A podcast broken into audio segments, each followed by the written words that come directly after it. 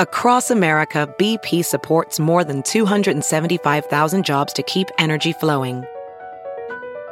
Jobs like building grid-scale solar energy in Ohio and producing gas with fewer operational emissions in Texas. It's and, not or. See what doing both means for energy nationwide at bp.com/investing in America.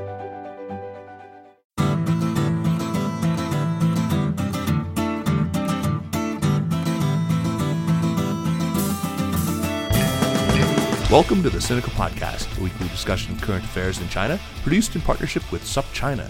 Subscribe to SupChina's daily access newsletter to keep on top of all the latest news from China from hundreds of different news sources, or check out all the original writing on our site at supchina.com, including reported stories, editorials, and regular columns, as well as a growing library of podcasts. We cover everything from China's fraught foreign relations to its ingenious entrepreneurs, from the ongoing repression of Uyghurs and other Muslim people in China's Xinjiang region to the tectonic shifts underway as China rolls out what we call the Red New Deal. It's a feast of business, political, and cultural news about a nation that is reshaping the world. We cover China with neither fear nor favor. I'm Kaiser Guo, coming to you from Chapel Hill, North Carolina. I've mentioned in some previous shows that for the first few months of this year, I'm planning on focusing the show on the broad topic of thinking about China. After all, it seems plain to me that what we think about China depends in large measure on how we think about China. And this is true, of course, for all things, but it's especially the case when we're talking about something as colossally complex and multifaceted as a nation of 1.4 billion people in the throes of world historic change. Today's show, I hope, will serve as a sort of overture to the series, and I'm super excited about the guests that I've lined up for this program for the rest of the series. So if you have listened to Sinica over the last several years, you've probably picked up on the fact that I have some precepts or maxims that I like to invoke, that I try, however imperfectly, to practice, some habits of mind or approaches to understanding China that I find really admirable in others and that I advocate for where I can. Some of these precepts or principles I can attach a name to, and with some I sort of understand the lineage of the ideas or who came out with them or who I should credit. Foxes and hedgehogs, well, that's Isaiah Berlin. Empathy was a big theme with my mentor at the University of Arizona, Alan Whiting. Cognitive empathy, though, I think I first heard Robert Wright use the phrase, and he's been a tireless promoter of the concept. There's the late Robert Jervis, who I mentioned in last week's show, with all that emphasis on perception and security dilemma sensibility. Others, though, I could never quite articulate the ideas themselves, and while I assume that there were people out there approaching complex problems in similar ways, I guess I just hadn't really encountered them. Then one day, the scholar Anthea Roberts reached out to me on Twitter and told me about her forthcoming book, co-written with Nicolas Lamp. She really opened up a world. Suddenly I had phrases like dragonfly eyes and integrative complexity to hand, and maybe because I was suddenly aware of what to be listening for, it felt all at once like the world was teeming with people whose approaches to thinking really resonated with me. People like Daniel Kahneman and his ideas about two types of thinking, slow and fast, and about what he calls cognitive ease. Howard Gardner, who is best known for his theory of multiple intelligences, and someone I mentioned last week too, Philip Tetlock, who has done amazing work on political psychology and decision-making, on forecasting. His book with Dan Gardner on super forecasting from a few years back is great, and I've mentioned that before on the show. Hopefully, we will touch on some or perhaps even all of these people today. So my guests today are Anthea Roberts and Nicolas Lamp, who have written one of those rare books that really has the potential to change not just the positive content of your beliefs, but the very process of arriving at beliefs. The book is Six Faces of Globalization: Who Wins, Who Loses, and Why it Matters. And in it, they answer quite concretely something I'm sure many of us have been asking. What is the right mindset, the right mental model with which to approach complex issues? The book, to me, felt like an upgrade to my mental operating system, and I can't commend it highly enough. It's not a book specifically about China, but because it explores different narratives about globalization, China figures into it to a very large extent, as you will see. It's a book that, sure, it models some of the modes of thinking that I've been championing on this show for some time, but it goes well beyond that. And it articulates not only these hopefully familiar ideas in ways that I've never really been able to, but it also added, at least for me, substantially to my cognitive toolbox in a way that few books have ever done. There is great wisdom in this book, and that is not something that I say at all lightly. So let me warmly welcome my two guests today, the co-authors of the book, Six Faces of Globalization. Anthea Roberts is a legal scholar who is a professor at the School of Regulation and Global Governance at Australian National University. She is the author of Is International Law International? But despite her legal training and focus, is in fact the very model of a modern interdisciplinary scholar. I feel like singing that. Anthea, welcome to Sinica. Thank you for having me, Kaiser. It's so wonderful that you could be here. Also joining on Sinica today is Nicolas Lamp, Associate Professor in the Faculty of Law at Queen's University, confusingly in Kingston, Ontario, with a joint appointment in the Queen's School of Policy Studies. He's worked with the WTO for many years, and his focus has been on international trade systems. Nicolas, welcome to Sinica. Thanks so much for having me. So the book that you guys have written lays out six main narratives in the Western discourse on globalization, and then goes on to describe how they overlap with one another, how they're deployed by proponents, how people switch between and among them, and much more. This concept of a narrative, let's start with, is really central to the work. Now, in recent months, I mean, really for over the last few years, I've seen some people push back against what they would call the overuse or maybe the abuse of the word narrative, with the complaint usually along lines of, that the word has simply come to stand in for a position or a take or an idea. And that's not how you use it at all, though. In fact, you do something that I found very useful. You actually define what a narrative is in this context and what its building blocks are. So, Nicolas, can we start with you? Could you quickly walk us through what a narrative is and what its constituent parts are? Thanks so much, Kaiser, for the introduction. And I should say at the outset that we didn't come up with this conceptualization of narratives ourselves. It's something we draw on a broad array of literature. But what really stood out in that literature, what's consistent across several accounts, is that narratives have basically four building blocks. The first one is the framing, or the way to set the scene. And if we think about globalization, we could ask what picture comes to mind, or which picture do we foreground? Is it the container ship that is traversing the ocean, bringing us cheap goods? Is it the abandoned factory? Is it the polluted river? Is it the polar bear on the ice float? And so these are all ways of framing the problem in a particular way. So when we think about globalization, what is the problem? And every narrative does that explicitly or implicitly. Mm. The next element is the protagonists. Who are the villains and heroes of the story? Who are the winners and losers of the story? And who has agency? Who's driving the story forward? Next, the third element is the plot. Like, what is actually happening here, and why is it happening here? So each narrative has to have some kind of causal account about why, who has caused what, and who is driving developments. And the fourth element, which is really important for us, is the moral of the story. Right. It's how should we think about what's happening? Is it a good thing? Is it a bad thing? And that also then leads to policy prescriptions. What should we do? What should we do about it? Fantastic. That's fine. So I guess the next step is let's walk through what the main six narratives are, and with the illustrations that you suggested at the outset there, the polar bear on the ice floe, the container ship making its way across, all these things evoke different narratives in your book. And with the caveat that these are the most commonly found narratives in the Western discourse on globalization, let's describe each of them briefly in terms of those very building blocks that you've just laid out. And maybe let's start, as you do in the book, with the establishment narrative. And maybe, Anthea, you can sketch that for us. So the establishment narrative is really the narrative that I think was dominant in the Western debates, particularly in the 1990s and 2000s. And it was one that was dominant, not just, I think, in the Western debates, but in a lot of the non-Western world as well. And it's really the idea that economic globalization is not just a sort of an unstoppable force, but it's an unstoppable good. And it's the one that says that it's a win-win situation, it's a rising tide that lifts all boats, or it's a growing of the pie so that everyone can have a bigger slice. And it tends to have a very economic framing to it. So it's your container ship, it's your global GDP and your country GDP. Mm-hmm. with the idea that good things also come from that. So it's not just economic, it's that standards of living rise, etc. But it's really a push towards thinking about how do we make things more efficient so that we can grow the economic size of the pie and have benefits. And it's one that we call the establishment narrative, not just because it was dominant in many states, but it was also dominant in many of the international institutions. So if you think about the WTO, the IMF, the World Bank, they tended to really have this championing of things like free trade.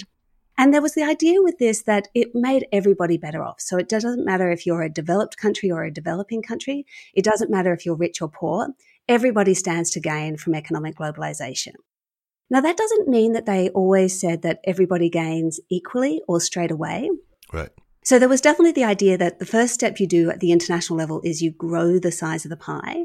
And then you leave the distribution issues to the messy politics of the domestic level so that the winners could compensate the losers. But they were a bit agnostic about actually ensuring that that did happen. But there was an idea of leaving redistribution to a domestic level. And the other thing that we heard was that there were some people who obviously lost out in the short term because their jobs were taken away. And they were told, look, really, this is a bit like technology. You've just got to adjust. And so you need to move, you need to retrain, but this is happening and globally it's good and it'll be good for you in the long run. It'll be good for your children in the long run. And so really, even if not always and not straight away, this is a win-win story for all. Right. So the next set of narratives are the left-wing and the right-wing populist narratives. Nicolas, you worked a lot on sort of fleshing out those in the book, as I understand it.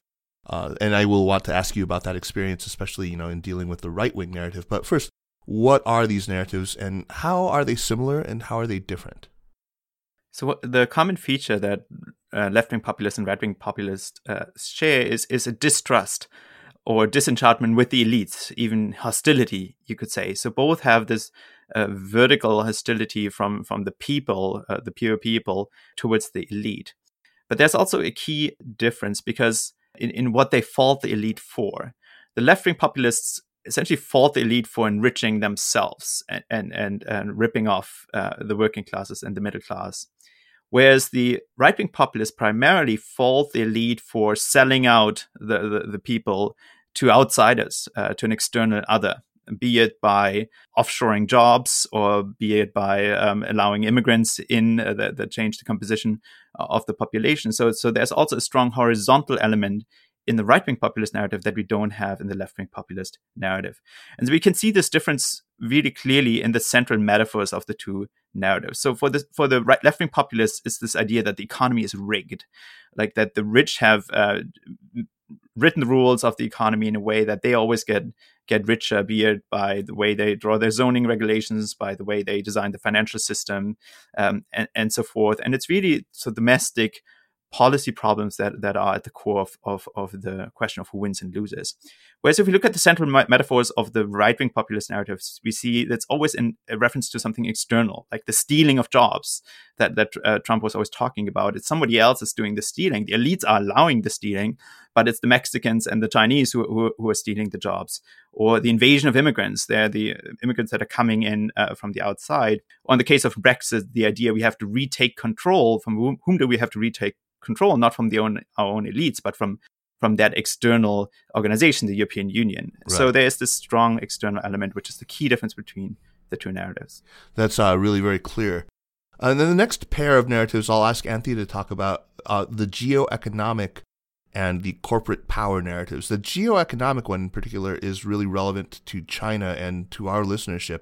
So let's focus on that. But what are these two narratives in a nutshell? So Kaiser, I would say the geo-economic one is the one that is probably the most familiar to listeners of Sinica and also the one that there's probably the most hostility towards from the listeners of Sinica. So the geo-economic one basically says instead of looking at particular classes, which is what you see in the left-wing populist narrative, or particular communities that might have been left behind like the Rust Belt in the right-wing populist narrative, this one focuses on the central characters or units of analysis being countries, and in particular, great power competition between the US and China. And essentially, right, it wouldn't necessarily disagree with the essence of the establishment claim that there has been an absolute gain in terms of incomes, that everyone has won in an absolute sense from economic globalization. But it shifts the focus very much to relative gains. And in particular, it says over this period of high globalization, what we've seen is that both the US and China have won on an absolute level, but China has closed the gap with the United States economically, militarily, technologically. And this is now, that closing of the gap, that relative gain is now pricking a very strong reaction from the US and some of the other Western states around the world to start to want to rethink some of the ideas of economic globalization. And so here we start to see, instead of a focus just on a win-win, we start to see ways in which that you might be vulnerable or losing as a result of economic interdependence. So economic interdependence, things like supply chains, may be very economically efficient, but they may also leave you vulnerable to economic coercion, vulnerable to goods being stopped, etc. We see a lot of discussion about some of the key networks of the global economy being weaponized, whether that's the weaponization of financial instruments or digital connectivity, a real focus on things like 5G. And what we see here is a competitive superpower element that often leads us to think about not just economic competition, but technological competition. And so whereas something like the right-wing populist narrative would focus, for example, on, you know, lost manufacturing jobs and sort of jobs of a traditional bygone era in a way for some of the Western countries, the geoeconomic narrative firmly looks to the technological advantage of who's going to sort of win in these technological areas of the future, 5G, AI, quantum computing. And it has a very strong kind of security element to it. So when we start to hear national security is economic security, you really start to see this melding of economic ways of thinking with security ways of thinking. Now, the reference at the end there to AI and quantum and stuff makes us think about a fifth narrative, actually. And that's actually the corporate power narrative. And one of the things about the corporate power narrative is it makes us ask the question, have we got the right unit of analysis? So instead of thinking that particular classes may have been the winners from economic globalization, like the top 1%, or particular communities like, you know, workers in developing states versus the ones who have lost out in the developed world, or particular countries like China. What it says is maybe actually the real winners of this are the multinational corporations. And that's because the multinational corporations have been able to use our trade and investment agreements in order to create very advantageous situations for themselves. So they can outsource production to anywhere in the world. They can attain global markets. Through our free trade deals, they can also get a lot of intellectual property protection, and they're also able to, when they do foreign investment, get investor-state dispute settlement. So all sorts of protections that they're able to get. At the same stage that they're able to evade responsibility in areas they don't want. So they can hop, skip and jump around the world and evade things like taxation up until recently. So we've managed to get international treaties on trade and investment, but not so much on taxation. But also because of their mobility, they're able to put pressure, the argument is, on governments and also particularly workers. You have the idea of a regulatory race to the bottom, or the idea that because you're able to move around, that you're actually able to go to places where workers don't get nearly as good a deal. And so something like the right-wing protectionist narrative would really see, for example, Mexican workers winning at the expense of US workers. Whereas something like the corporate power narrative would say, no, it's actually the ability of corporations to be able to move jobs to places by, like Mexico, where they can actually take a good job in Canada and turn it into a bad job in Mexico. And it may be better than the Mexicans had previously, but ultimately what this does is it strengthens the hand of capital and corporate power, and it weakens the collective hand of labor. And so those are two other narratives that the geoeconomic one often has a slightly more right-wing element to it, a bit like the right-wing protectionist narrative because it's inter-country competition. And the corporate power one has a bit more of a left-leaning element to it, a bit like the left-wing populist narrative because it's often focused on inequality and that sort of exploitation. But there are different mechanisms to what we see with the left and right-wing populists. Right. I mean, that's very, very well observed, the way that those two tend to pair up, and in your book you do talk about the overlaps between and among them, so it's great. And we've got one left, which is the we're all screwed global threats narrative, and I'm going to give that one to you, Nicolas, to talk about. Lose, lose, what's that all about? Yeah, from the perspective of global threats narrative, these other narratives which debate who has won and who has lost are a bit like fighting over the deck chairs on the Titanic, right? It's like we're trying to work within the existing economic system and in order to achieve maybe a more equitable distribution of the gains, but while the entire ship is going under. And what does the ship stand for here as a metaphor? It's our economic systems that are driving us into catastrophe, because in the book, we have this image of the hockey stick of global prosperity, which you see shooting up with the Industrial Revolution. And the global threats narrative points out that there's also a hockey stick of global emissions that is also shooting up with the Industrial Revolution. And if we continue on our current path, we are all going to suffer, either through wildfires, floods. I don't need to list all the manifestations of the climate crisis, but also through pandemics, which are similar in the respect that we can't really tackle them if we don't work together. And the Omicron variant is, of course, the last example that shows that if we don't tackle COVID globally, we are never going to get out of it. So what is the basic message of this narrative? It's first, like, we have to really change the way in which we assess progress, in which we assess what it means to win and lose. We have to change our metric to one that takes account broader measures of human well-being. And also, we also have to all work together. We are not all losing equally. And of course, the poor and developing countries are probably going to lose the most and the fastest, but ultimately you're all going to lose if we don't change course. And so two core values animate this narrative. One is sustainability. So we have to try to find a way to reorient our systems so they're sustainable. The other one is resilience. And that is a term that has come up and a narrative that has come up really in response to the COVID-19 pandemic. Fantastic.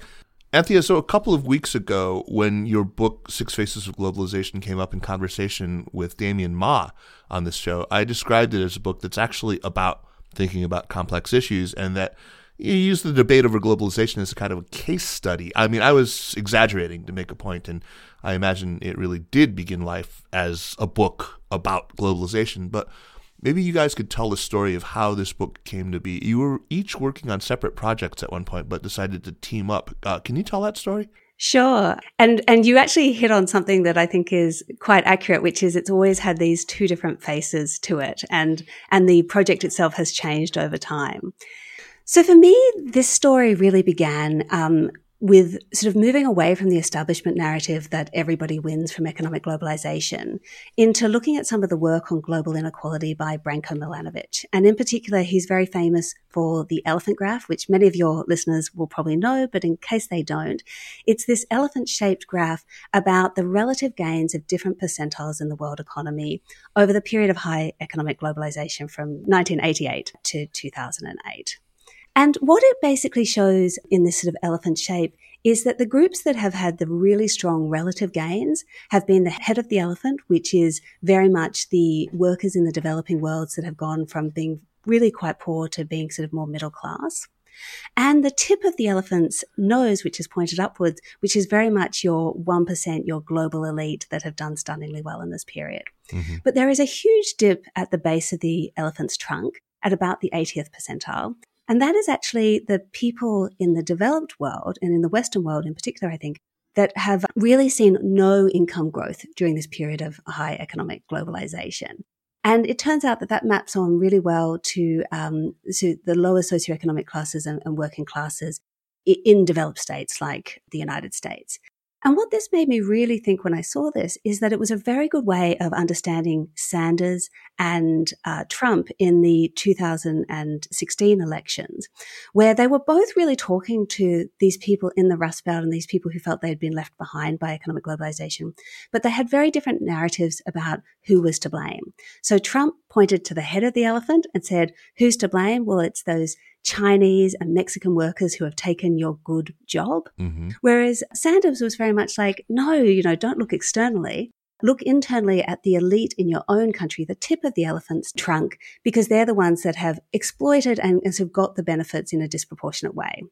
So I had started a blog post on this, and it was also actually the way I met Branko Milanovic, but then started work on a broader idea, which was about how do you think global? So when you're dealing with these complex issues, how do you think in these more global ways? And I was particularly interested in how when you change scale, like Branko had done, but also when you change frame, how you really change your understanding of economic globalization. And my frame analysis was actually what I saw as the growing geoeconomic competition, which really clashed an economic win-win framing with a security win-lose framing. And I sort of thought that not only when you change frames, but when you clash them in these ways, what happens? So I was working on that. At the same time, Nicolas, and we didn't actually know each other, Nicolas was working on what turned out to be a really beautiful paper with the European Journal of International Law, where he was looking at narratives about economic globalization. He was particularly trying to sympathetically understand the Trump narrative, because he felt that a lot of people in our field of trade and investment were very dismissive of Trump and just thought there was nothing in it and were very hostile about it and just thought it was economically illiterate. And his sense was that we needed to better and empathetically understand it as a narrative. And so he was working on the establishment narrative and the Trump narrative. And in the process of doing that, also started working on the corporate power narrative, which we see from people like Danny Roderick. And so I was working on my book and on geoeconomics. He was working on these three narratives. A friend suggested that we come together. And so we came together and started batting around, like, how does my scheme work with your scheme? And in the process of doing that, we already had the basis for 5 of our narratives. And we started to realize that there was a bit of a structure to them, that the economic establishment one was a win-win analysis, that we started to realize that the left-wing populist, the right-wing populist, the corporate power and the geoeconomic were all win-lose narratives, but with different ideas about who won and who lost.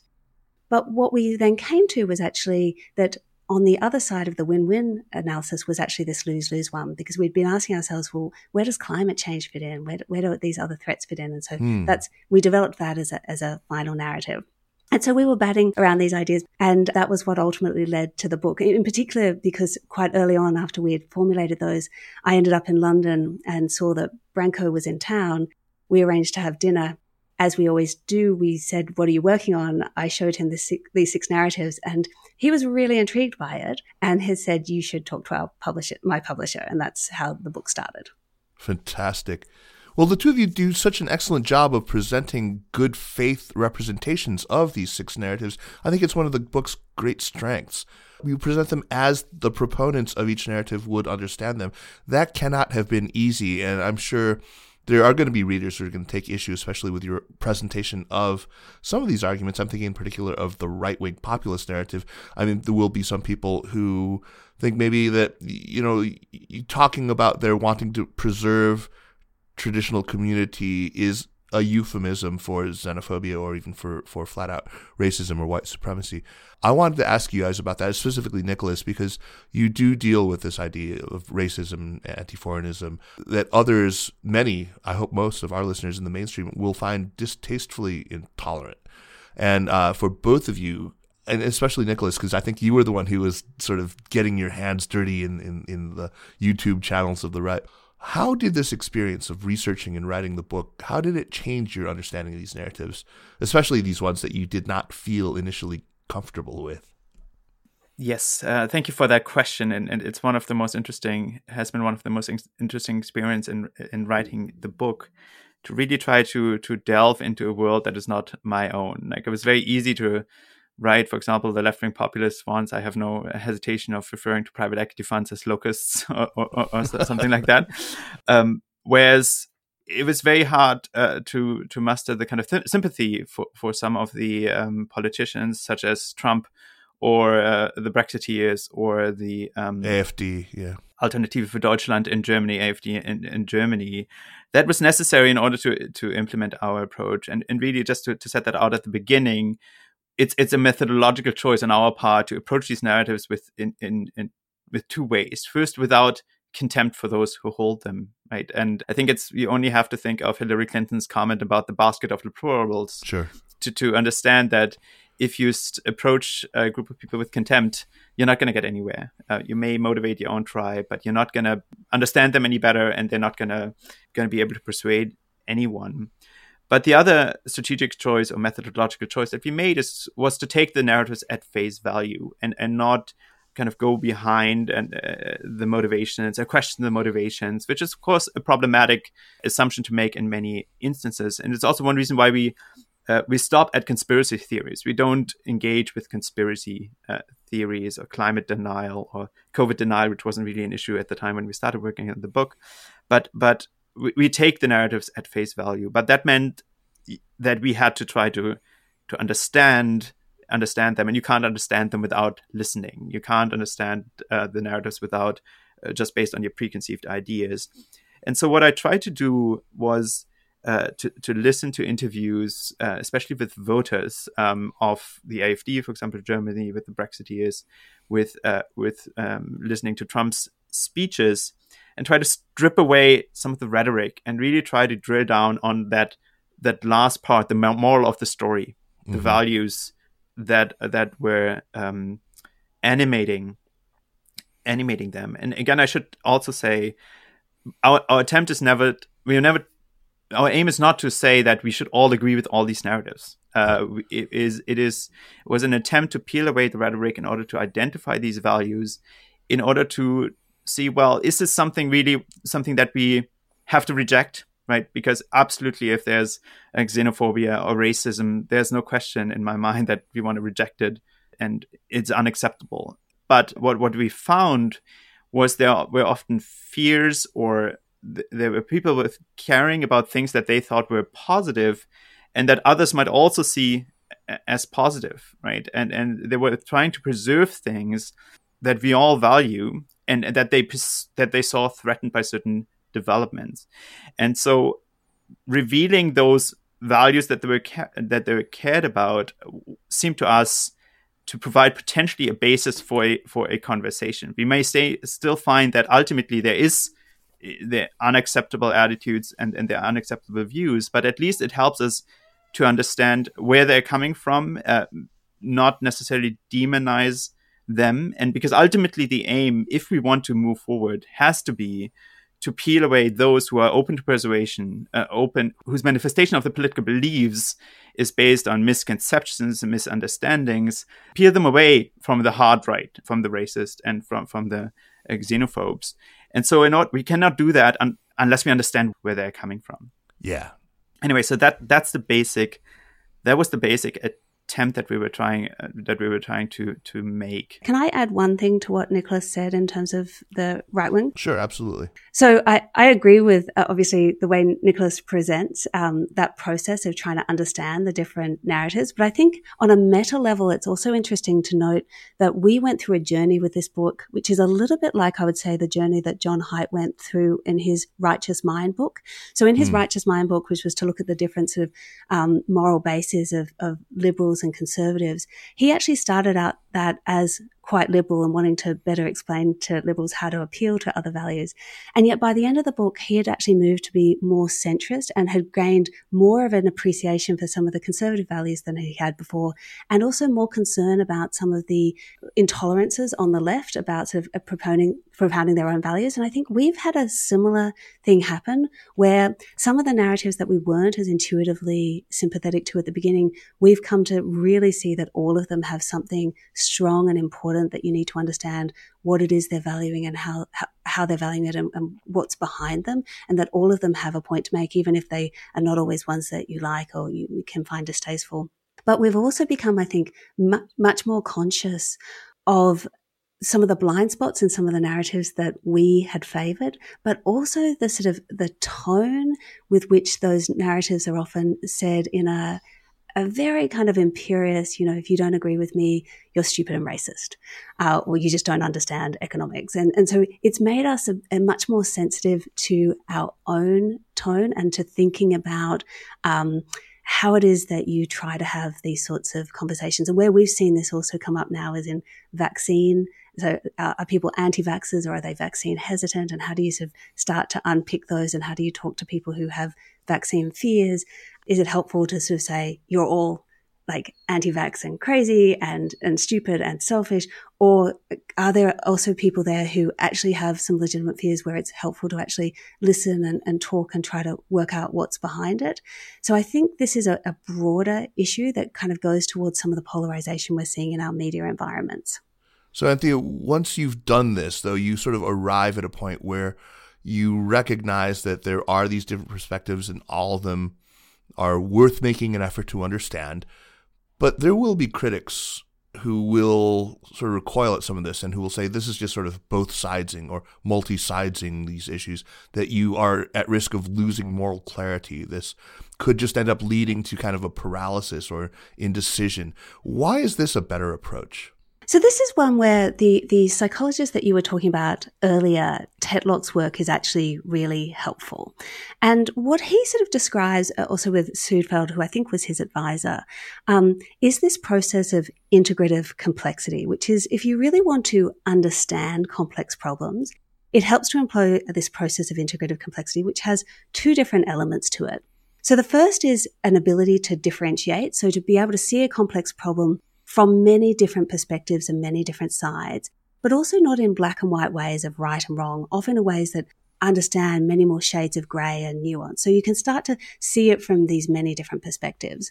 But the second element, which is not the differentiation element, it's the integration element, which is starting to work out ways that you can bring this back together. So you don't just think that there's an establishment view and a right-wing protectionist view, but you start to think about like, well, how do they connect? How do they overlap? Where are their points of tension? Where might there be points of agreement? Right. And what he's actually found, and I think these are two really interesting findings, is first of all, in the forecasting world, they find that people who have this cognitive style of integrative complexity, who are able to stitch together many different perspectives and many different pieces of information back into a more integrated whole, actually have a much better understanding of complex problems and therefore are much better able to predict what is likely to happen. So I think it actually often gives you a much better understanding of reality if you don't sort of put blinders up and judgment at the outset of this is right and this is wrong, and really try to understand how it looks from different perspectives.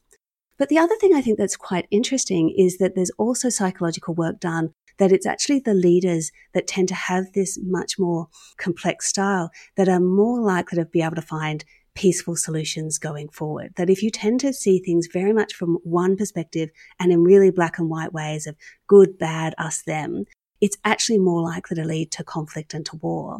Whereas if you're able to see things from different perspectives and understand that different people have different priorities, but they're also trying to protect different things, not only do you understand the problem better, but you're often better able to find ways in a creative way where you can meet both sides' core concern or find a compromise in various ways. And so we do a lot of that work in the book as well. So I think it's helpful for understanding. I also think it's helpful for moving forward.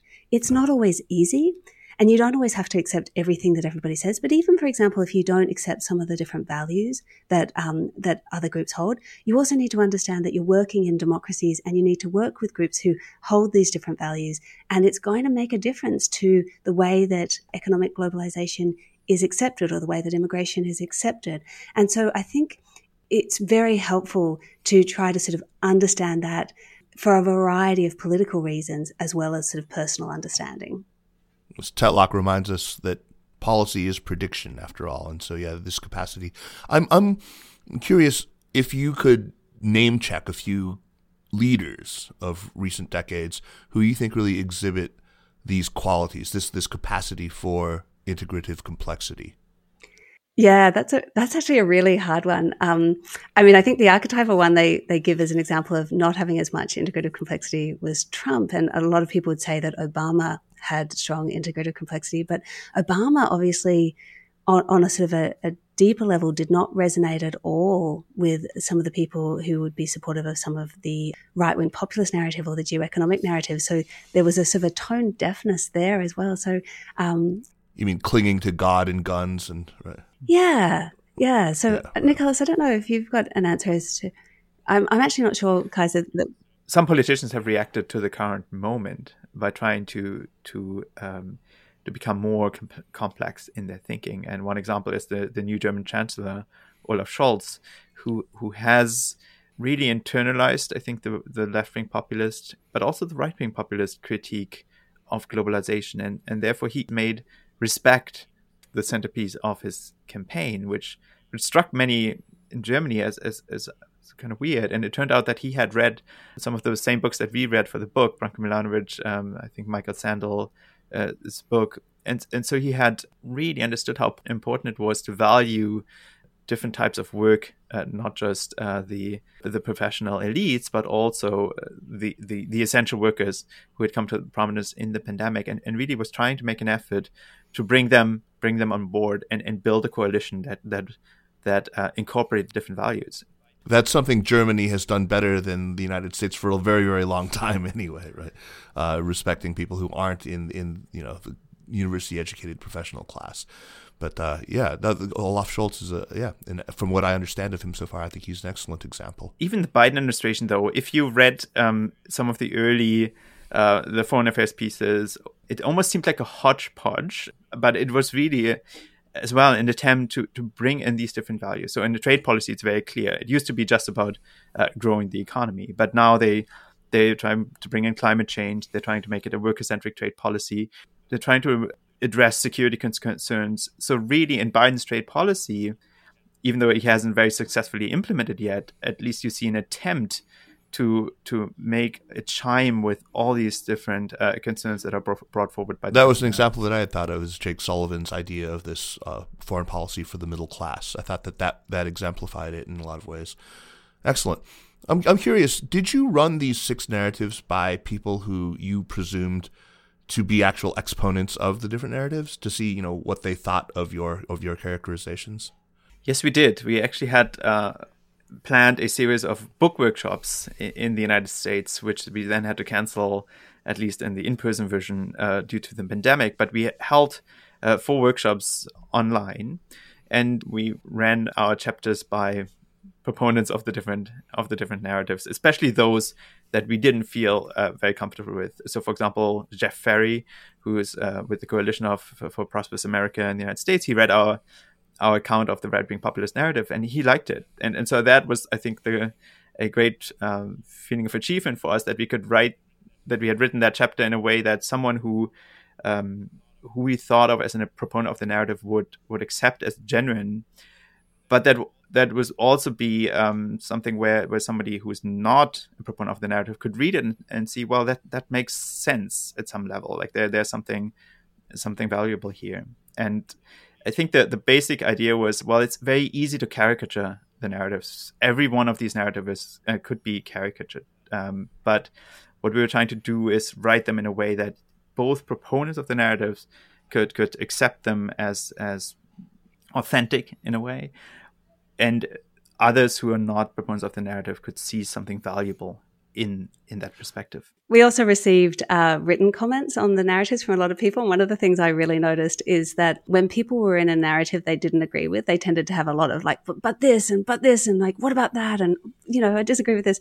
And then when they would get to a narrative that I would think would represent them, they'll be like, see, yeah, right on. Like, that's right. And you could actually really tell from their comments about, they were like, well, now you've got this one, surely you as authors will see, the other narratives, they're problematic, but this is the right narrative. And so we wanted to give people the experience as they moved through the different narratives of sort of thinking, this one looks like it's the right narrative, and then you would change narrative and be like, oh no, this one it really has something to offer, and then you would change narrative and be like, oh, this one has something to offer, because I think all the people who propound that, they really have something that they're offering to the debate. This is called attribution error or confirmation bias, one of the two, or some combination thereof. But yeah, I can totally imagine that happening. I want to bring this back a little closer to China for the moment.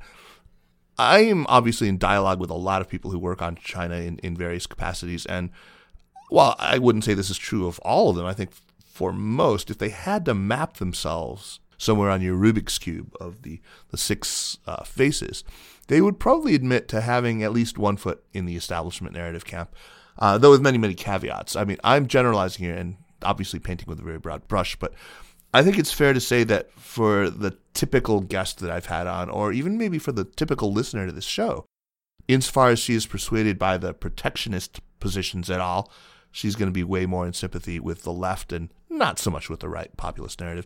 The typical cynican is probably more persuaded by misgivings, and I know this is certainly the case with me, the misgivings that form part of the corporate power narrative. In fact, while you were just sort of reiterating it, I hadn't read the chapter in a little while, but I found myself very much nodding in agreement with the descriptions in the corporate power narrative.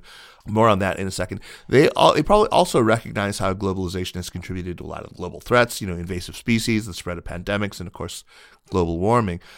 What would you say, though, to someone who reads the book and comes away thinking, yeah, okay, those other perspectives have some valid points, but all we really need to do is just take some of those legitimate concerns on board, temper our establishment narrative a bit, and we're good to go. Is that enough? So our argument isn't about the end point we should reach. We are not proponents of any of the narratives. We're also not proponents of any particular combination of the narratives. And I think time will tell how much we depart from the establishment narrative. So I don't think Nicolas or I believe that this is the end of globalization and everything's going to be overturned. But I think what we do believe is that there is a more fundamental readjustment going on. So I think in the 1990s and 2000s, you did have that sort of movement of like, we can patch and make exceptions and make tweaks around the edges. So you have trade and investment agreements. And if there's concern about labour environment, we can add sort of a non-binding chapter, or we can add an exceptions clause, or we could do something minor and keep going. But I think what we've seen in recent years is a much more sort of fundamental challenge to the establishment position that's coming from multiple sides. And so I think in this next era, we're really trying to work out kind of what's the recalibration that's going to lead to a new settling point.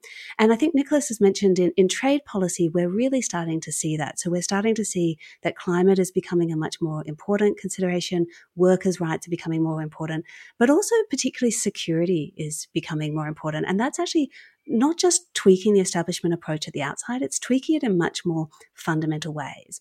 And that's because many of these things like, technology are dual use. And so if you start to think economic security is national security and you apply it to technology, the potential ramifications of that could be quite large. Now, we don't know where that will end up, and I don't think we're going to end up in a world of complete decoupling, but I think we could well end up in a world with much more substantial technological decoupling about data-heavy industries, and those things will significantly change economic globalization.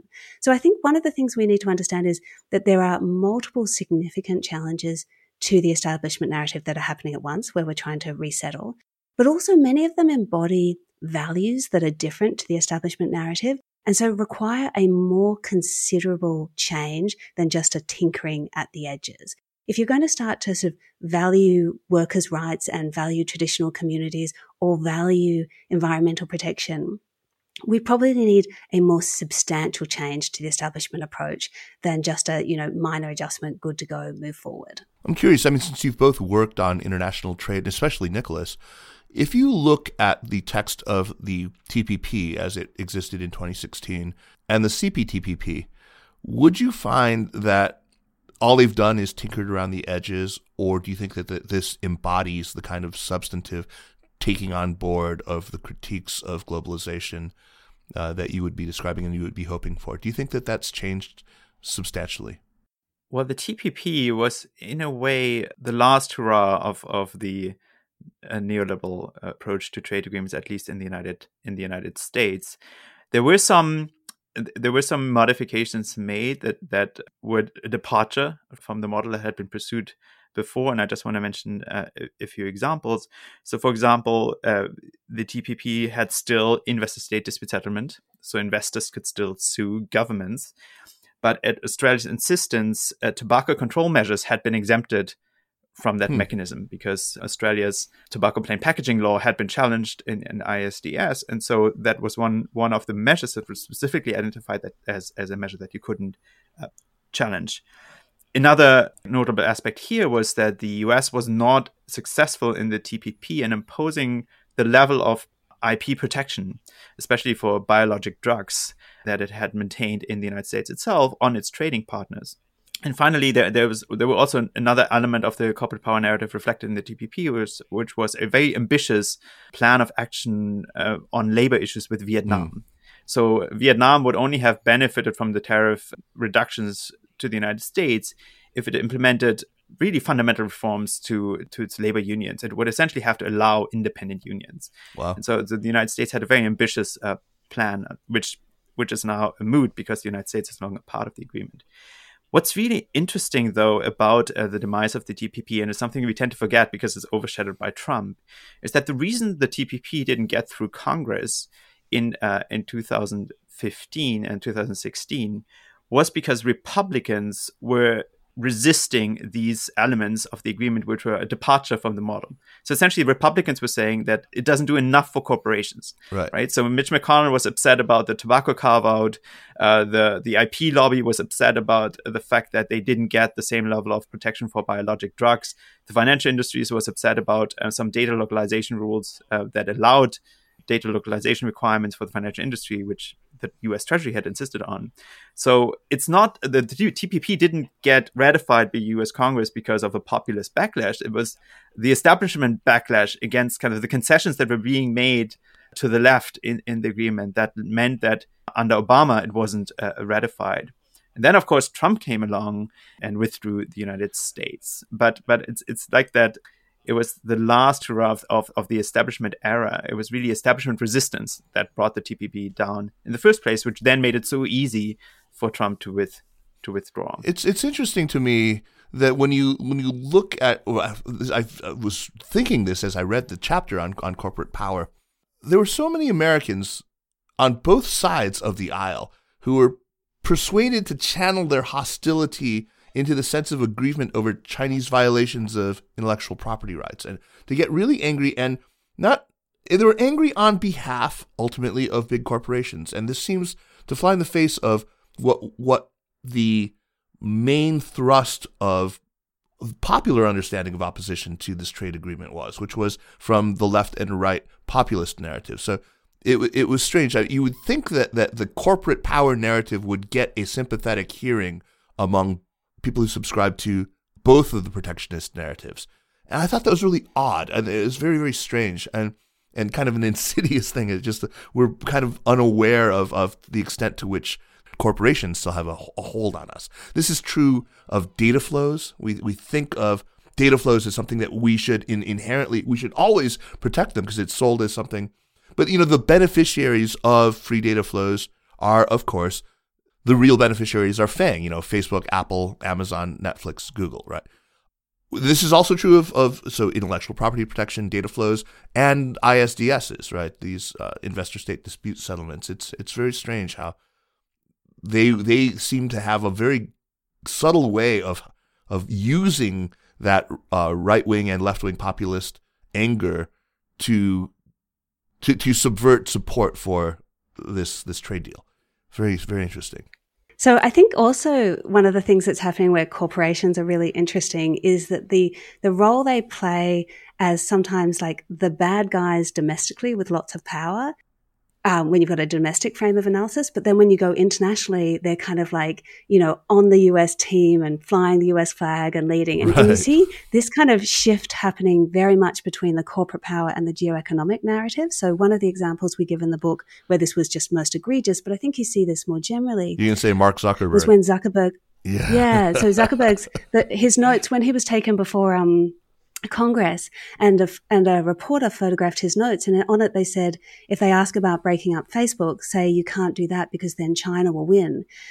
That was just a really obvious case of he was being taken before Congress on a corporate power narrative, which is, Facebook is the big bad corporation and the government needs to step in to regulate to protect the little guy consumer, which is that kind of left-wing narrative that you were talking about, or the corporate power narrative of exploitation and concern. And what he said is like, let's change the frame, let's change the level of analysis. It's actually an international competition for technological supremacy. And we're actually against Team China. And Team China has civil military fusion between their academy and their corporations and their government, and they're battling for the technological future. And we're all on Team America. So don't hamstring me, because American regulator and American consumers in America, we're all on the same side. And look, sure, you may have some reservations about privacy and what we're sort of sucking up, but gosh, would you prefer to have Chinese companies sucking that up? Would you prefer to have Chinese companies going into third markets? Like, that's so much worse. And so we see this real thing when you see surveillance capitalism, when that's written about, there's such a concern about the big bad FANG companies, right? But often almost no concern about Chinese surveillance. And then you go to the geoeconomic narrative and there's much less concern about FANG surveillance and much more concern about Chinese surveillance and technological supremacy. So it's sort of another example of not just how you can strategically switch between them, but when you change your level of analysis, you change your understanding of us versus them, who's the good guy and who's the bad guy and which team you're on in the first place. And corporations sit at that nexus where sometimes they're the bad guy and sometimes they're the good guy. Sometimes they're against your team, sometimes they're on your team. So obviously, China figures in quite a bit into the book as sort of, you know, in some of the narratives, certainly not all of them, kind of an archetypal other. And there are other ways that you talk about China, that you bring China into the book, and we'll get to that. But maybe, Nicolas, first you can start off. In these six main narratives, how does China figure in? I think for the establishment narrative, China is very much a poster child. An argument that you will often hear in debates about globalization is this argument, but we lifted 700 million people out of poverty, right? And of course, China is mainly responsible for that. And that's kind of employed as a knockdown argument. So whatever was wrong with the establishment approach, this is kind of defeats all the other arguments because it's such a monumental achievement. Right. And also, of course, China is responsible for much of the benefits from globalization for the West on the establishment narrative. So all those cheaper products, they're like a huge pay rise that we all in the West got. And our real incomes have gone up because we have access to these cheaper products. And if the government, Chinese government, subsidizes those products, even better. And I mean, it's the Chinese government essentially giving us a present. So it's really a poster child of globalization in the establishment narrative's view. Mm-hmm. Of course, on the right, if you go to the right-wing populists and the geo-economic narrative, it's a bogeyman. It's the other that you mentioned. It's a security threat that has eaten our lunch economically or threatens our technological and military supremacy. And that's very familiar, so I don't think I have to elaborate on that. The left-wing reaction to the right-wing portrayal of China is often to say that China is being used as a scapegoat by the right. Particularly in the corporate power narrative, we find that very strongly. We have, in the book, we cite people who are saying, well, you're pointing to China as the cause of our ills, but really it's the fault of our domestic corporations who are deciding to outsource, who are deciding not to pay proper wages. It's the fault of our politicians who don't invest in our roads and infrastructure. So it's really a distraction from the left. We sometimes see it as China as a distraction that is used in order to not focus on our domestic problems. When we get to the global threats narrative, I've been thinking quite a bit about what to call it, but it's really China has become the indispensable nation in the sense that it's a contributor to the global threats, especially climate change, that we cannot ignore, but it's also indispensable to any solution. Right. And so that fosters the sense of we have to work together. The West has to work together with China because there's no way we're going to solve any of this without China. And that recognition juxtaposed with the recognition that there is an inevitable strategic competition with China creates an interesting conundrum, and one that you guys suggest in your book would be one that's amenable to exploration through this mental model. But we'll get to that in a second. Anthea, it's really interesting that you presented your book, I suppose it was virtually, to Chinese audiences, and you received some really interesting feedback when you talked about which of these narratives you'd also find present in China. And one narrative, not one of your main six, but another one that you introduced in your chapter on sort of biases and blind spots, was conspicuously absent in the discourse on globalization. Can you talk about what that narrative is and what you found interesting about the fact that it was absent in the Chinese discourse? Yeah. So to do that, let me just say a little bit about kind of what was present in the Chinese discourse and then what was noticeably absent. So as Nicolas said, China figures sometimes in really positive ways in the various other narratives. And one of the things that came up quite clearly from these discussions was that all six of the narratives you could see in Chinese debates. And actually we have four non-Western narratives, and they thought three of the non-Western narratives you could see, but one was missing. But let me just give you a quick sketch on those six. So what you saw very strongly in China was a strong commitment to the establishment narrative for the reasons that Nicolas has suggested. And that's where you see Xi going to Davos and all of that. I was there. I was here, heard the speech. So that's really the embodiment, right? And one thing that I think we need to be very conscious of in the Western debates is there's been a big popular backlash now against economic globalization in the West, but there's much more support and enthusiasm for it in other parts of the world, particularly Asia, where they've seen extraordinary growth in their incomes in really tangible ways in their lifetimes. And so it's not just a figure, it's something that they have lived experience on. At the same stage, we're starting to see, for example, the left-wing populist and the corporate power narrative, that's really starting to come out, Kaiser, with a lot of what you're talking about, the Red New Deal. So we're seeing the common prosperity ideas, we're seeing the crackdown on big tech. So there actually you're seeing China responding, and then sometimes people thinking they're a model of how to respond. Right. On the geoeconomics and on the protectionist side, you very much see the same thing, but the story's told from the other perspective. So instead of it being the big bad China security rise, you've really got the US is losing its supremacy and it's trying to hold China's rise back. And we need to have indigenous technology so that we can go forward, but we also need to have dual circulation so that we have more self-reliance. And that could be a self-reliance thing. It could be a protectionist thing. And then with the lose-lose narrative down the bottom, you really see China saying, look, we're a provider of global goods, you know, whether it's global infrastructure or global vaccines, we are this indispensable nation. So there was a strong feeling that China was, you could see all of those narratives in different ways in the Chinese debates, and that they're moving up and down at various points of time too. When we get to the non-Western narratives, there was a sense that China was very much in favor of the Asia rising narratives, and particularly the rise of the sleeping giants of China, this huge civilization, and India. And then you've got the against Western hegemony narrative, which is where they band together a bit more with Russia to sort of say, look, and that's on things like internet and those sorts of areas, which is, you know, don't take your liberal democratic market approach and think it's one size fits all. This is just Western hegemony and we need to be able to push back. And also you're not just hegemonic, you're hypocritical. There was a sense that China definitely was fitting in there. And then the fourth narrative there was the kind of left behind narrative, which is often about people in countries in Africa, the bottom billion, that really haven't had the advances. And here then you see China figuring in these two different ways. One is China sort of saying, look, we through our investment and through our infrastructure, we can bring you along the same path of development that we've been on. And others saying, no, this is just going to be colonialism again, but this time colonialism by China rather than by the Western powers. The narrative that was really conspicuously absent is actually the one that's most commonly associated with developing states in the trading regime, which is the neo-colonial narrative. And this is one that you see by India and various others, which is really the idea that, you know, don't feel sorry for the developed states as though they've lost out from economic globalization. First of all, through colonialism, and then after the colonial empire fell away, through neo-colonialism, through their transnational corporations, through the World Bank and everything, what we've really been doing is protecting the transnational class, which includes corporations and elites. And they have been extracting extraordinary benefits from Africa, the scramble in Africa, through Asia, through other sorts of places, to their benefit. And it's really meant that we've sort of solidified a world economy where the developed states have been able to industrialize and move ahead, and developing states have been stuck just doing raw materials, etc.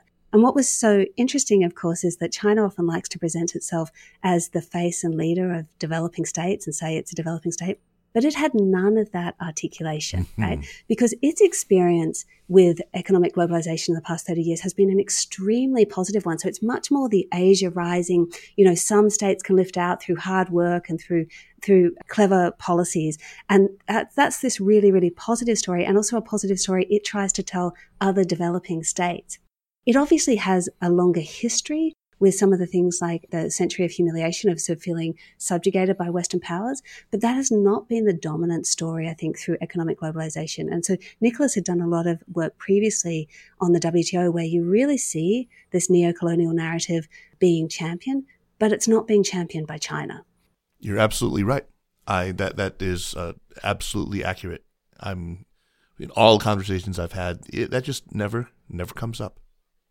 One thing that they talk about an awful lot about in China, and this taps into some of the other non-Western narratives that we've talked about.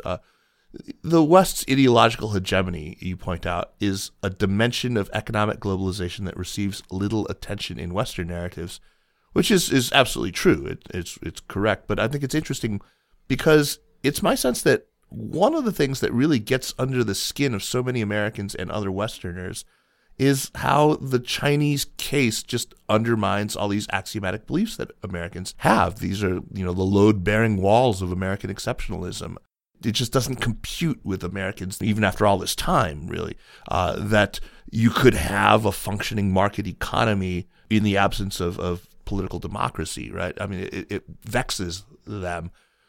It seems obvious to me that these cracks in American ideological hegemony that are a huge but unacknowledged part of American collective anxiety over globalization, they touch I think proponents of almost all of these narratives. These all kind of go back to China. It strikes me that the crisis of globalization itself, that really broke out in its most conspicuous form in 2016, it was timed so perfectly with a kind of subversion of other narratives that that the Americans and other Westerners had so long held, and the perpetrator, the subverter of those narratives was always China.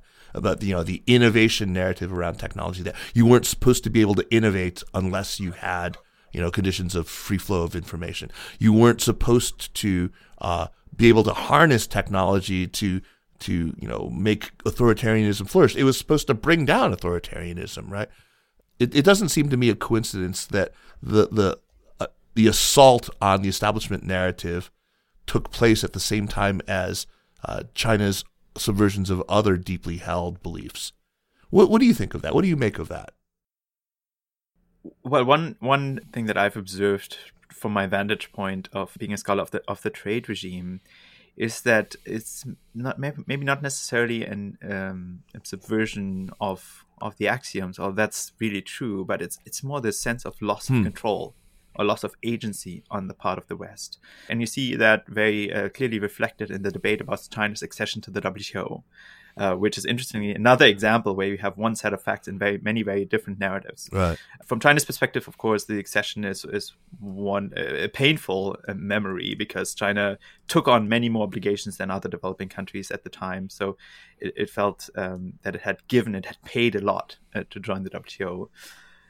When I just recently read the book by Paul Bluestein, Schism, which recounts the accession process, and it shows very clearly that at the time, the United States negotiators were driving a really hard bargain and really realistically got everything out of China that they got.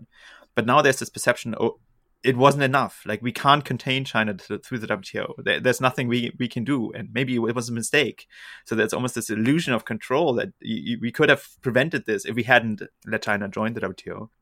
And the reason it seems to me like a loss of control is because, really going back to the end of the Second World War, the US and the Western powers had been driving the trade regime. They had been really almost getting their way every time. The clearest example is the Uruguay Round conclusion in 1994, when they managed to impose the TRIPS agreement, the Agreement on Trade-Related Intellectual Property Rights, on countries that really didn't want them. Brazil, India had no inclination to join this agreement, and through some shrewd institutional maneuvering, the West managed to impose that. And China's accession, and then the subsequent perception that we are not able to change China's economic system in any significant way, has been, I think, a huge wake-up call that control is slipping away, and control that we used to have, that the West used to have in the trade regime. So it's not only a subversion of these axioms that are underpinning Western hegemony, it's also just a loss of the power to shape events that in a way that the West hasn't experienced for a very long time. Yeah, it's a more direct explanation and a very elegant one. That's great. I love that. So I think what Nicolas is describing is a shift in power. And obviously what happens when there's a shift in power is you have to put the shoe on the other foot. You have to experience a particular phenomenon, not just where you're in the front foot, but when you're sort of behind. And I think we're starting to see that a lot. So globalization in many ways isn't globalization. It's sometimes called glocalization, where you're really globalizing somebody's localism. And what we've had in globalization today, because of the kind of political and economic power of the West, is we've often been globalizing American or European standards. And that's why you think about things like the California effect or the Brussels effect, that there has been an ability to take your own regulations, your own way of doing things, your own market standards, and kind of globalize them around the world. And so they see that as a really positive way to spread their values. And it can be economic, it can also be, Hollywood and how that spreads around the world, right? In a cultural way. But what we're starting to see now is there's so much power economically starting to come out of China and Beijing, that we're starting to see kind of a Beijing effect in many ways. And you see this most clearly at the moment with the censorship debates, where a lot of the Hollywood players, if they want to get to a Chinese audience and they want to reach that part of the market, they need to sort of fit within certain express or implied censorship requirements. And that's causing them to behave in certain ways. And it's causing a huge reaction in the US, because there's suddenly a feeling of like, we're sort of having to have our cultural values infringed by your cultural values with this sort of extraterritorial effect. Of course, you know, those in Africa would say that they've been suffering that from the US for years with cultural hegemony in the film industry. So I think there's not just a kind of a loss of power, but a kind of how does certain phenomena feel when you're the source of power versus when you're the subject of power. And as economic globalization kind of evens things up, the West has to feel a little bit more about what it feels like to be the subject of that power, and it doesn't always like it. But the other thing I would say about the challenge of China is that sometimes they're playing a bit of a different game, and those games create kind of some incompatibilities that are difficult. So one way I like to think of this is that you think about the US and China as though they're all coming to like a football field to play on, but they're playing two different styles of football. So the US is playing kind of World Cup soccer, so they're fast and they're innovative and they can move the plays down, and they've got a lot of individual talent and a lot of sort of freedom of action. Whereas I think counterintuitively, actually, the Chinese team is a little bit more like an American gridiron team, which is they're more centrally coordinated, they're more padded. They may not be as fast and nimble, but when they choose to move down the field in a particular way, they can really take out opposition. So this is a more stark comparison, but it's they're both games of football, but they're different games of football. And so what happens if you suddenly have a World Cup soccer team and a world-class gridiron team come together on the same pitch? They're both decent games and they're both decent ways to organize your economy. But when you start to play against each other, it's going to be really difficult. And I think in many ways, we've already seen China take on some of the lessons of the soccer team and sort of at an earlier stage to cut loose some of its innovation more and empower the private sector more, get more fast and loose in some of the ways that we had seen of the American soccer players. But I think what we're also seeing with the American team now is a bit like, well, if we're playing soccer against gridiron, we want to put on a helmet and we want to put on shin pads and we want more protection. And so one of the things you're going to end up finding is that they are going to kind of converge their style of play in ways to kind of cope with the fact that they're trying to deal with these sort of slightly different styles of play. And then there are going to be some areas where they're not going to do that, and they're going to say, look, actually, we want to play separate games. So everybody who wants to play 5G internet over here without Huawei, you come on the field and we'll play our soccer. And everybody who doesn't, you go over there and you can play gridiron. And so part of what we're going to see in the world economy is like, when are we going to have separate games? And when are we going to have like this joint game where we can't really agree on what the rules are at the moment? And we can't really even trust it to an external referee like the WTO. But we're going to be modifying our state of play because we're dealing with a competitor that has a different style of play. So this particular one, this comes out of the geoeconomic narrative. It's not we aren't the source of this. I think we originally got it from Tim Stratford, but I think it's quite an interesting way of analysing what's going on as through a sporting metaphor that should be familiar to people. Yeah, I remember I was on a panel, moderating a panel with Tim Stratford on it, and he had used that same metaphor. It's great. It's a quite perfect one. Yeah. Speaking of metaphors, there's so many wonderful ones that you use. Like you say, a whole menagerie of animals that come through. You've got your, the five blind men and the elephant. You've got the elephant graph from Branko Milanovic, and hedgehogs and foxes. The hedgehog knows one thing, and the fox knows many things. I have tended to use this metaphor of lenses with their different optical properties, with the China hedgehogs, as they were, tending to lean on the lens of national security or a lens of human rights or of technology competition.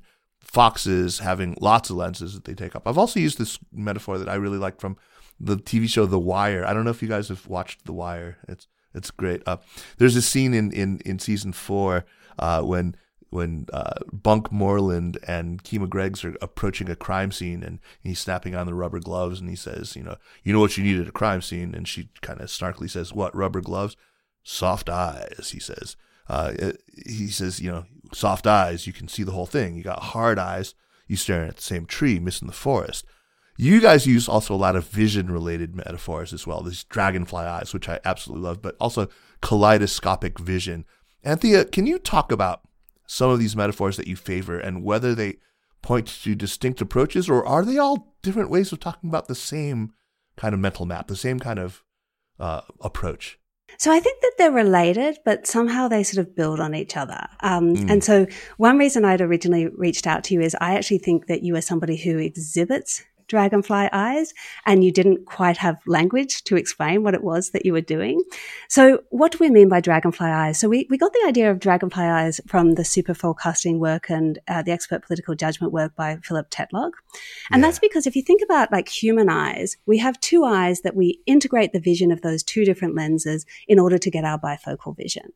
Whereas dragonflies actually have these two really large composite eyes that have thousands of different lenses, and they integrate these thousands of different lenses to create a much more comprehensive view of reality that's actually almost 360 degree. And so we use this as a metaphor for taking this sort of multifocal approach, but also integrating it. It fits very much with that idea of differentiation, so lots of different lenses, and also integration, like how do you bring them back together?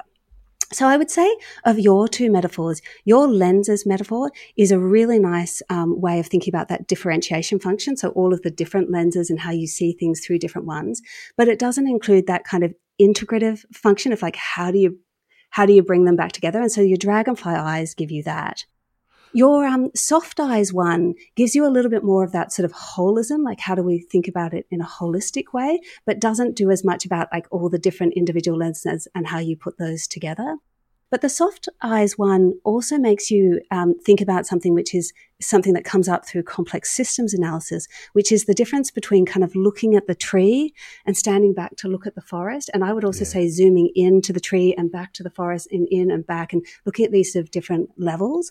And that complex systems idea is something that is actually partially underpinning what we think of as the kaleidoscopic metaphor.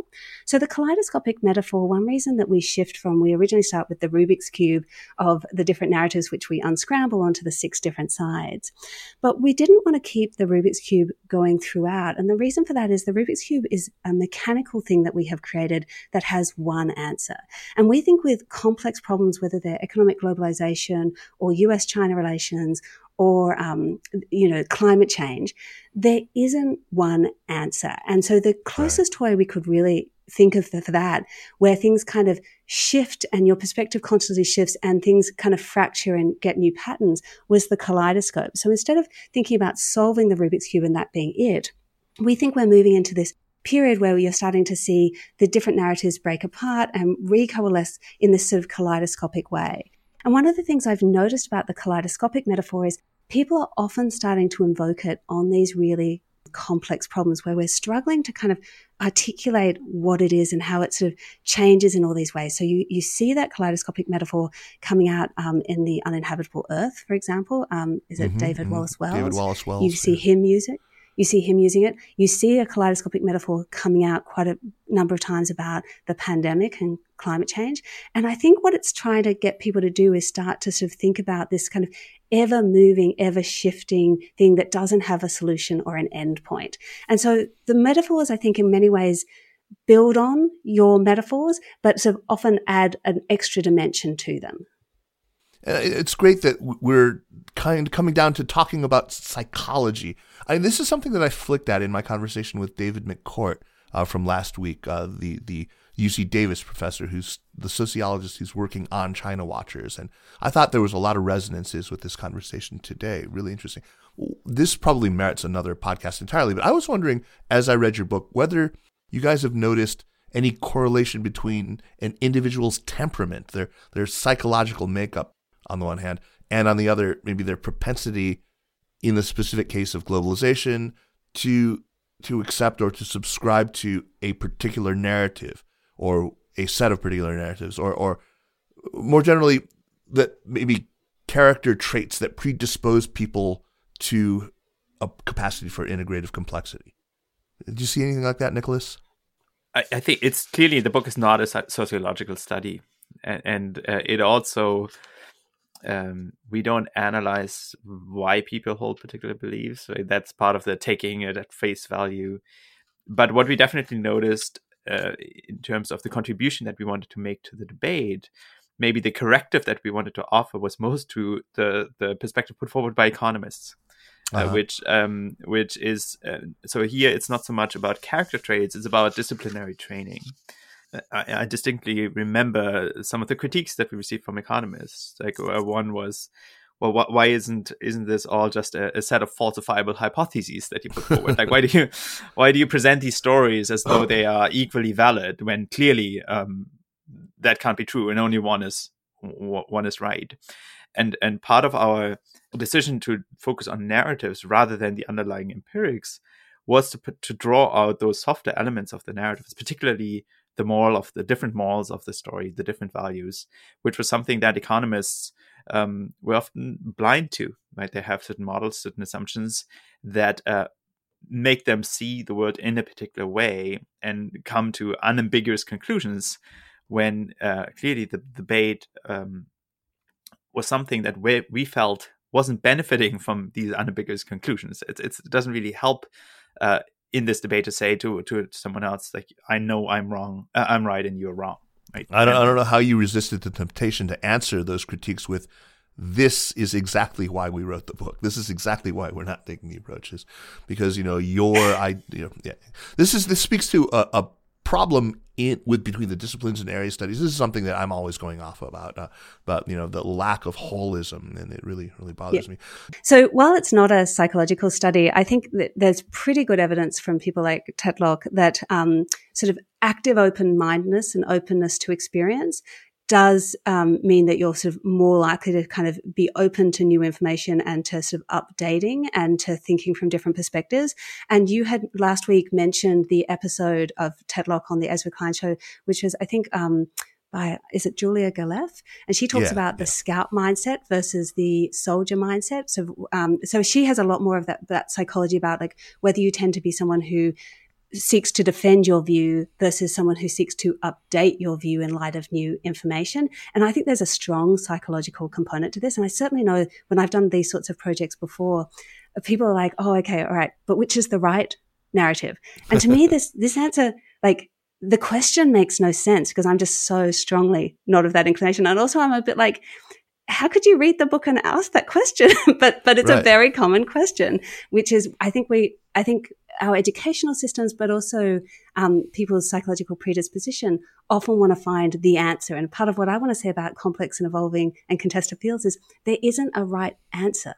That's exactly right.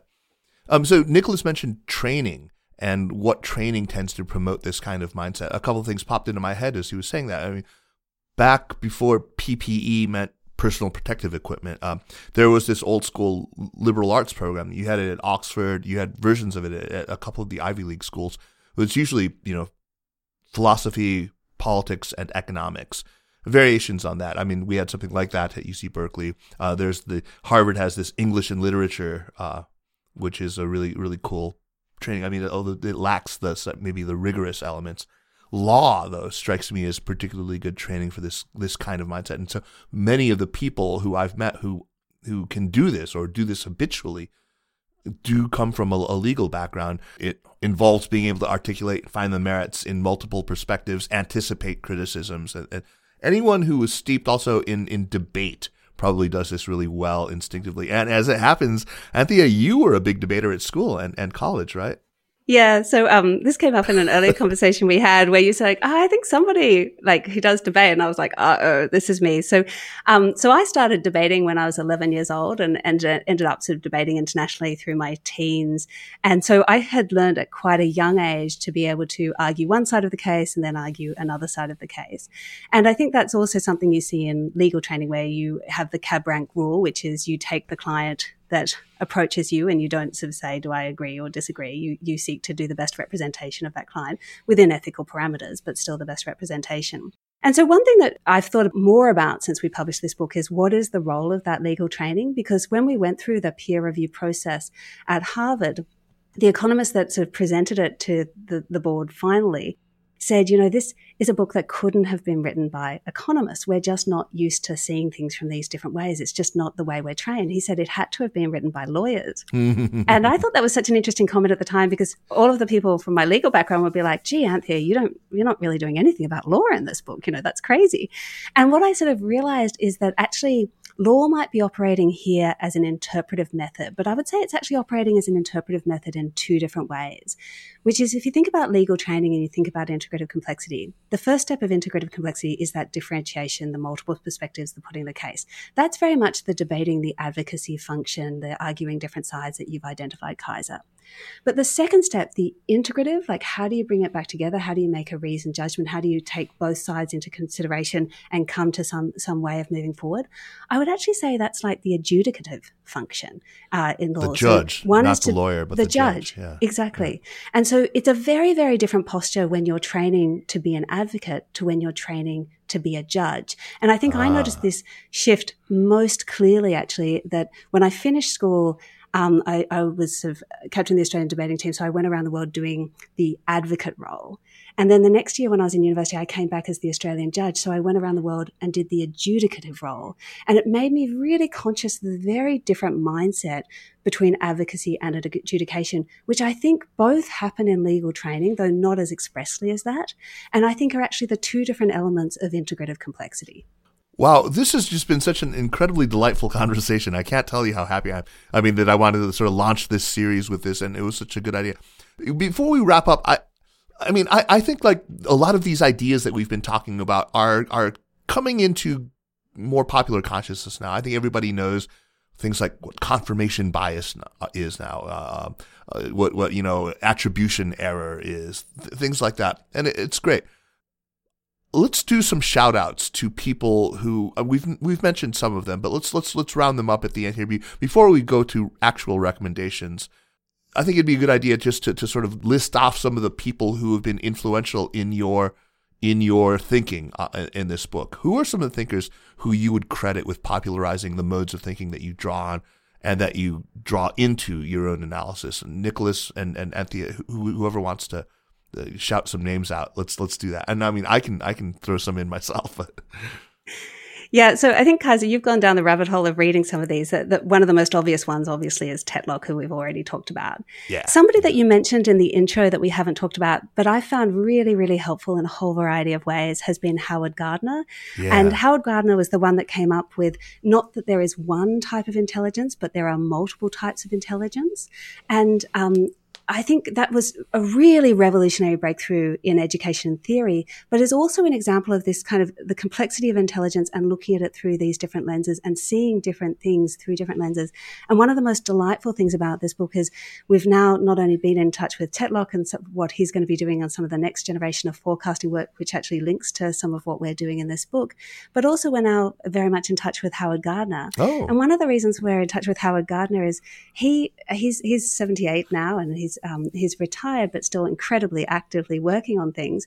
He did an intellectual autobiography recently called The Synthesizing Mind, because what he started to realize was he had this particular approach, which is not the sort of narrower disciplinary focus, but is this very broad, how do you bring very broad different ideas together and create frameworks that sort of make sense of this broad disparate stuff to yourself, but also make sense to others. And he realized he had this kind of mind. He realized that he couldn't really explain it. People weren't really teaching it, but it was actually really central to some of the work that he had done on the multiple intelligences, also on a lot of the innovations we've seen, like how Darwin came up with the origin of life, etc. And something that he feels is being squeezed out of the current academy with these sort of focuses on narrow rigor and quantitative approaches. And so I think we're now in sort of touch to try and work out if there are other ways to explore this idea of this sort of holism and these synthesizing approaches. I think somebody else who's got this kind of instinct actually comes from business and management schools, who's Roger Martin. And he talks about the opposable mind and the deer mind that often... As in opposable thumb. As in opposable thumb, right? Take an idea and look at it from two sides. Deer mind, so be able to hold not one idea versus another idea, but simultaneously hold both ideas in tension with each other. And that he found that the people that were really leaders in their fields and business were capable of having this kind of deer mind approach. And so I think we see a variety of people that are like this. We're also, I think, seeing it come more into popular consciousness. So after we published this book, a book came out called Framers, which is by the guys, including one of the editors from The Economist, who did the big data work. And what they found with all the big data work, everyone was like, oh, this is so great, so computers will do it all. And they were like, well, no, actually, Computers aren't so good at doing that initial ability at framing and changing frames. And that's a really human, creative approach. And so they've written this book about Framers, about how important it is to be conscious of the frames we use for interpreting information and to change frames and to have a plural approach to frames, which is very much kind of what we're doing as a worked case study in this book is sort of reminiscent of that. And so I think there are a variety of thinkers out there who are getting at this. And you're also seeing it in more popular writers like, is it David Epstein who wrote Range, which is instead of doing that sort of Malcolm Gladwell 10,000 hours, narrow early specialization. What happens if we take more multidisciplinary approaches, when we sort of shop around more, when we sort of widen our lens in various ways? And I think that this is kind of a counter movement to some of the specialization we've seen become so dominant in the 20th century and the early part of the 21st century. And amen. Every couple of years, I reread C.P. Snow's The Two Cultures. That was sort of one of my early touchstones on that. I definitely credit that for a lot of. There's a book. I think we should name check Edward O. Wilson, who just passed away. He wrote a marvelous book. I think it was 1998, called Consilience, which was one of the ones that really was one of those early reboots of my own mental models. And can I say, just in the last week, so Howard and I have been back and forth on both of the two people that you've just mentioned. He's really looking at exactly this thing. Exactly. And he starts off talking about the snow, and he starts off talking about Wilson, and actually another Wilson, but I'll leave him to publish on that. Fantastic. So when that comes out. But just to show you that your instincts, I think, are absolutely spot on with where this kind of thinking is going. Oh, I'm glad to hear it. And I think there are a lot of people out there. I mentioned Robert Wright, who I adore and who's super accessible. I think you should, people who listen to his show, he started a series of stuff on YouTube, these little mini lectures that are animated and really well narrated. A lot of this stuff. Check it out.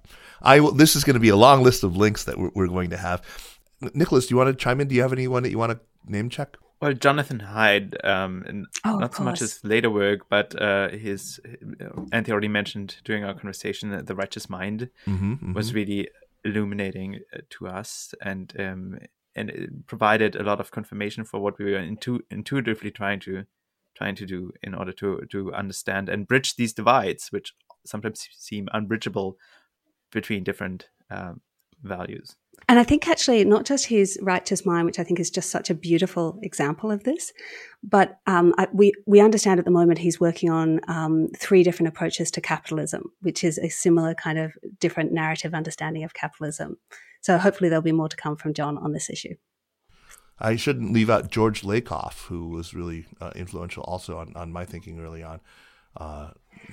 He is really, the person who wrote the book on metaphorical thinking and on frames and narratives, which I think was super useful. Kaiser, if you're going to have Lakoff, I think the one I often twin Lakoff with, so he does Metaphors We Live By, but one that I think is also just a beautiful example of the multiplicity is Images of Organization. Do you know this one? No, I don't. So Images of it's a business book. Actually, a lot of stuff comes out of the business world on this stuff, but Images of Organization basically says we have these images or these sort of frames that we use to understand organizations, and we have about at least 8 of them that sort of subconsciously affect us. So one is the organization as a machine, one is it as an organism, one is it like as a company, and he goes through in a really systematic way about what these different lenses, kind of what they reveal and what they obscure about the organization. And in many ways, that's a similar thing to what we're doing with economic globalization. It's this idea of the sort of multiplicity, that there is no one right metaphor, there is no one right analogy, there is no one right frame. And so part of what you want to be training yourself to do is to work through this kind of multiplicity and see what each one reveals and obscures. Well, I've got a nice long reading list to power me through 2022. This will be a fantastically good year of intellectual growth for me. One last question for you, Anthea. In our email correspondence, you've given me some tantalizing bits about your next book project. What can you tell our listeners about it? It seems it will maybe be even more relevant to our China-focused community than even Six Faces was.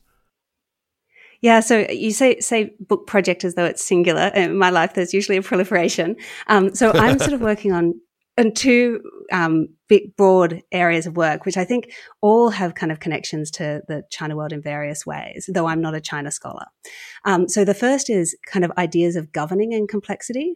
And part of the work that we're doing in governing and complexity is looking at how the international system is a complex system and is moving much more towards, when we see this in environment and in trade and investment, instead of like single kind of things like the WTO sort of monolithic, we're instead seeing more polycentric, more experimental, more evolutionary approaches developing.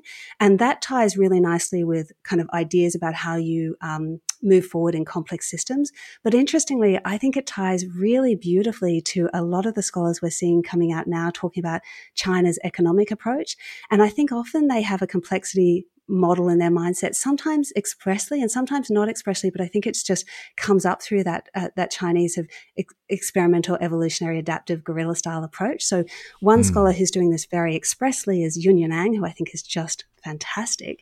Yeah, another scholar who I think is just wonderful, who you've had on recently, is Isabella Weber. And again, you see this sort of approach. She doesn't consciously have it as a complexity framing, but all of her stuff about the experimental and evolutionary immersion approach is very consistent with these ideas of complexity theory. So I think on the one hand, there's a lot for us to learn in global governance from complexity theory, but there's also a lot we could take from complexity theory to the China case study, and there's a lot we could take from the China governance case study to global governance. So that's kind of one area of work that I'm working on.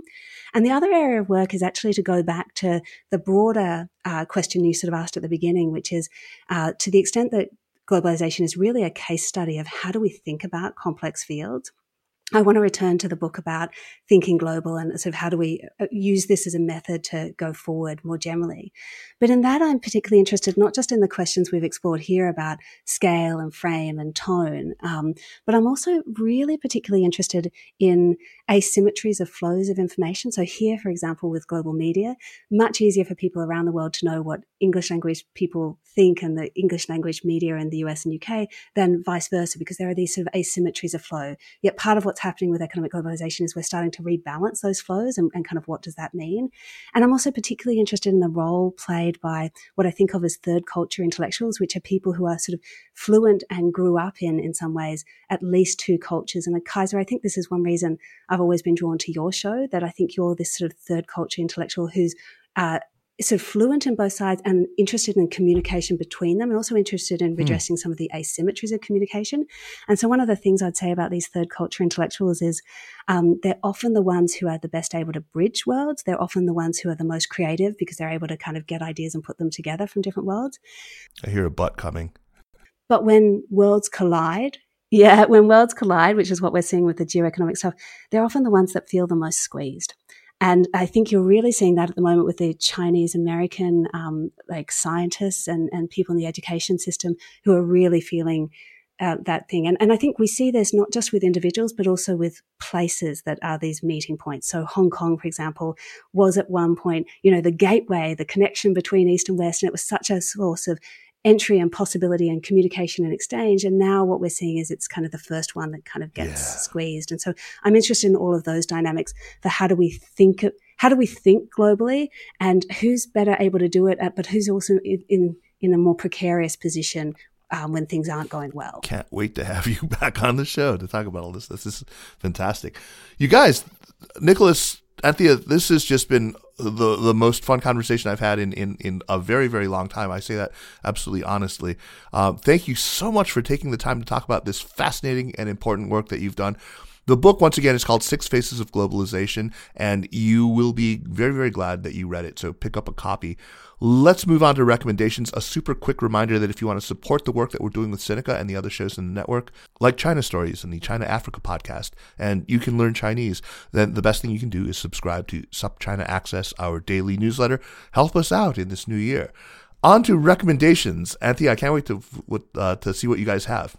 Okay, so in line with a lot of the conversation we've had, this recommendation partly actually is for you, Kaiser, which is I think you've got a very strong interest in a corrective to kind of narrow, linear sort of empirical approaches with a desire for sort of more holistic, more sort of artistic, more sort of big picture approaches. And so one of the things I think that you should read on this is called The Master and His Emissary by Ian McGilchrist. And it actually ties a lot of this to left brain and right brain thinking, not in a classical sort of pop science, you know, left brain is analytical and right brain is creative, but really he's a psychiatrist with more than 20 years experience, published with Yale University Press. I think an incredibly illuminating way of saying that the left brain and the right brain process our world differently and kind of communicate in various ways, but often with an asymmetrical way where the right brain, which is the more holistic one, really understands and values the left brain, but the left brain often doesn't really understand and value the right brain. So there's some really interesting asymmetries there. I feel how the right brain feels, and I know how the right brain feels. The other reason I think it'd be interesting for you is he ties it to culture and to movements in culture. And he in particular talks about how the West, for various reasons, has very strongly gone down this left brain route and is increasingly going down this left brain route, whereas some of the other cultures, and particularly in East Asia, have much more of these sort of holistic approaches. But he actually says of the West, with some of the developments that are happening at the moment, it's almost a little bit like we're having a right hemisphere stroke. And so I just think there are lots of really interesting ideas that will provide another way for you to think about some of the issues that I think motivate your approach and the explanations you're trying to give and the views that you're trying to put forward in your podcast. I got to say, I love that you gave me a tailor-made recommendation for the host and not necessarily for the listenership. I'm sure our listeners are going to appreciate it as well. The Master and His Emissary. I've got to read it. That's topping my list now. Thank you, Anthea. Nicolas, what do you have for us? Yeah, at first, I wanted to recommend a book that really helped our thinking as we were writing the book. It's by Oren Cass, called The Once and Future Worker. And the reason why it's so helpful, particularly to people working on trade, is that it really foregrounds the trade-offs that are involved in all the policies that we make. And I think that's the greatest disservice that the economics profession and maybe the establishment narrative has done to conversations about trade, is that they have tended to obscure those trade-offs. They have said, like, look, this is going to maximize aggregate welfare, and we're all going to be better off ultimately. What wasn't made clear was that the metric that we are using is a purely economic one. It's our real incomes are going to be greatest maybe if you pursue this particular solution, but it hasn't foregrounded what is lost in the process. And so what Oren Cass does in this book, he takes head on this, what he calls this image or the metaphor of the economic pie and the priority of growing the economic pie, and says, well, here are all the trade-offs that it obscures. And the central trade-off that he foregrounds is the one between production and consumption. Because, of course, for the establishment narrative, the fact that we can all afford more through our higher wages is in a way the ultimate value and the ultimate vindication of our economic model. But what is lost in the process, like these workers who lose their jobs, that is clear. If you put that in monetary terms, it may not be worth that much.